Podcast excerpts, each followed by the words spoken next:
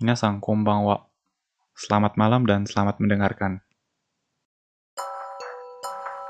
Cerita ini dari perempuan yang bekerja kantoran biasa. Kita kita panggil aja Matsushima. Matsushima ya. Waktu itu bulan Maret, kantornya dia ada semacam pergantian pegawai. Rotation lah. Dan senior dia yang namanya Saito itu dipindahin ke daerah dan diganti sama karyawan baru. Karyawan barunya itu cewek. Namanya Mizumoto. Si Saito tadi ini laki ya, maksudnya udah tua gitu. Udah, udah cucu mungkin. Dan Matsushima ini awalnya kesepian karena senior andalannya Pak Saito itu pindah ke daerah. Dan sekarang giliran dia berarti yang jadi senior di kantor cabang itu. Gantiin posisinya Pak Saito tadi sebagai senior di kantornya itu. Tapi taunya si anak baru tadi, si Mizumoto itu, orangnya ini berantakan. Di atas mejanya itu selalu ada berkas yang ditumpuk, berantakan lah. Yang kalau dimintain dokumen atau apa suka entah itu hilang, keselip atau nggak tahu naruhnya di mana. Dan si Matsushima ini awalnya nasehatin pelan-pelan buat ya beresin lah dokumen yang berserakan di mejanya itu. Terus si anak barunya juga kayak ya mangguk-mangguk aja setiap dikasih tahu. Tapi kayaknya nggak ada nggak ada kelihatan niatan buat beresin juga dianya itu. Gitu aja kondisinya, dokumennya semua ditumpukin di atas meja kantornya dia. Dan makin ke sini Matsushima udah mulai ngasih taunya itu udah dengan nada naik gitu. Udah setengah negur lah. Dia bilang kayak, kok sampai sekarang nggak dimasukin ke dalam lemari dokumennya. Terus si anak barunya itu kayak diem terus habis diem dia dia ngeliat ke arah Matsushima sambil bilang soalnya kalau saya buka lemari saya bisa ngelihat ada kepala yang ngeliatin ke arah saya sambil setengah melas atau mau nangis mungkin Matsushima langsung bilang kepala.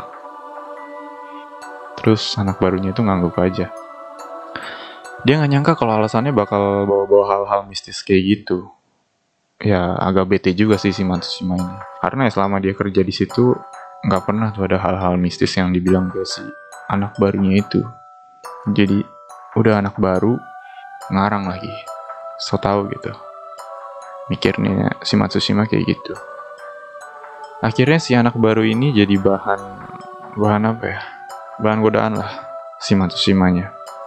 Dia mikir bukan kepala kali yang ada di dalam situ tapi tapi barang pribadi atau apalah yang gak pengen dilihat sama orang lain yang yang dimasukin di situ sama anak barunya itu.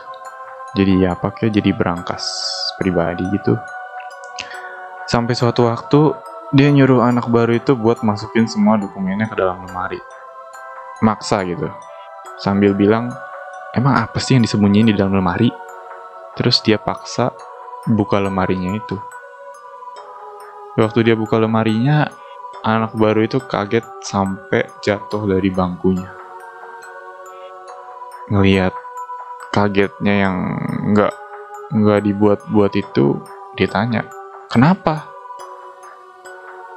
Anak barunya itu ngejawab, udah mulai ngebusuk.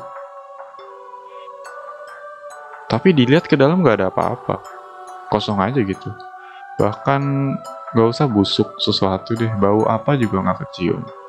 Akhirnya si Matsushima ini malah mikir, ini apa sih anak barunya itu, si Mizumoto-nya ini ada gangguan jiwa kali ya? Dan setelah kejadian itu, nggak lama si anak barunya itu keluar dari pekerjaannya. Dia bahkan baru seminggu pindah kantor itu. Tapi bersamaan dengan itu, Pak Saito tadi yang seniornya yang senior andalan Matsushima yang dipindahin ke daerah itu dikabarin meninggal dunia. Ternyata dari sejak dia dipindahin katanya kondisi kesehatannya Pak Saito itu udah kurang baik. Mungkin itu juga alasannya dia pindah ke daerah. Dia berharap pekerjaannya nggak seberat di kota mungkin. Sempet Pak Saito itu nggak masuk kantor sampai beberapa hari. Bahkan itu di awal-awal dia pindah. Pertama-tamanya sih Pak Saito masih ngabarin ke kantor kalau dia izin libur gitu, nggak masuk. Tapi lama-kelamaan nggak ada kabar dari dia kalau dia nggak masuk kantor. Rekan kerjanya yang khawatir sempat beberapa kali ngunjungin kediaman Saito itu. Tapi dari luar dipanggil beberapa kali pun nggak nggak keluar juga Saitonya ini. Kekunci rapet gitu rumahnya. Rekannya itu waktu itu udah yang kesekian kalinya ngunjungin rumahnya si Saito itu. Mulai curiga dan dihubungin terus menerus juga nggak ada jawaban. Kira dia ke pengurus perumahannya itu. Dia jelasin alasannya dia ke situ apa. Dia minta kunci cadangan rumahnya Pak Saito. Dan dia masuk ke rumahnya itu tanpa izin dari Pak Saitonya itu sendiri. Waktu dia masuk ke dalam rumahnya, rekan kerjanya itu ketemu sama si Saitonya itu. Udah dalam keadaan nggak bernyawa. Nemu lah ya. Dan kondisi Saitonya itu lagi duduk dalam betap dan badannya udah busuk, ngeluarin bau yang nggak sedap. Dan diperkirakan Pak Saito itu udah nggak ada sejak hampir seminggu yang lalu. Dengar kabar kayak gitu, Matsushima yang di kantor pusat itu mikir apa yang selama ini dibilang sama si anak baru, si Mizumoto itu adalah Saito. Maksudnya yang dia lihat itu kepalanya Saito tadi. Pertama kali dia lihat, dia masih bisa ngenalin kalau itu kepala. Pas Saito baru aja meninggal. Dan kepala yang dia lihat seminggu kemudian, setelah dia dipaksa oleh Matsushima tadi, adalah kepala Pasaito yang berada dalam keadaan membusuk. Dan sampai anak baru itu nggak kuat lagi ngeliatnya.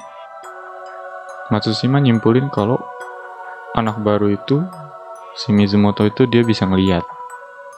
Dan juga meja kosong yang dia pakai waktu itu memang meja yang dipakai sama Pasaito dulu waktu dia kerja di situ. Jadi nggak heran kenapa dia nggak mau gunain lemari meja itu buat ngerapin dokumennya. Matsushima baru paham